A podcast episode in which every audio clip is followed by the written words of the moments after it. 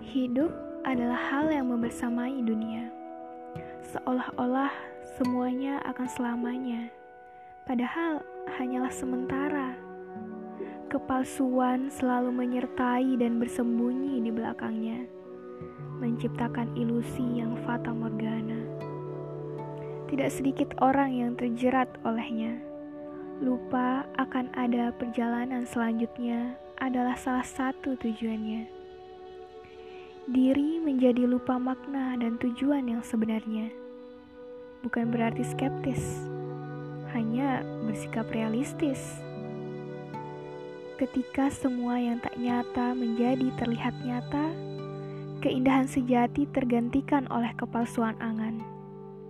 Yah, angan-angan tak berujung yang menenggelamkan dalam lorong kegelapan, ketakutan, kecemasan, kekhawatiran, kesedihan menjadi hal yang nyata dan selalu menyertai hati. Ketenangan yang dicari tak jua menampakkan diri, suatu yang wajar memang.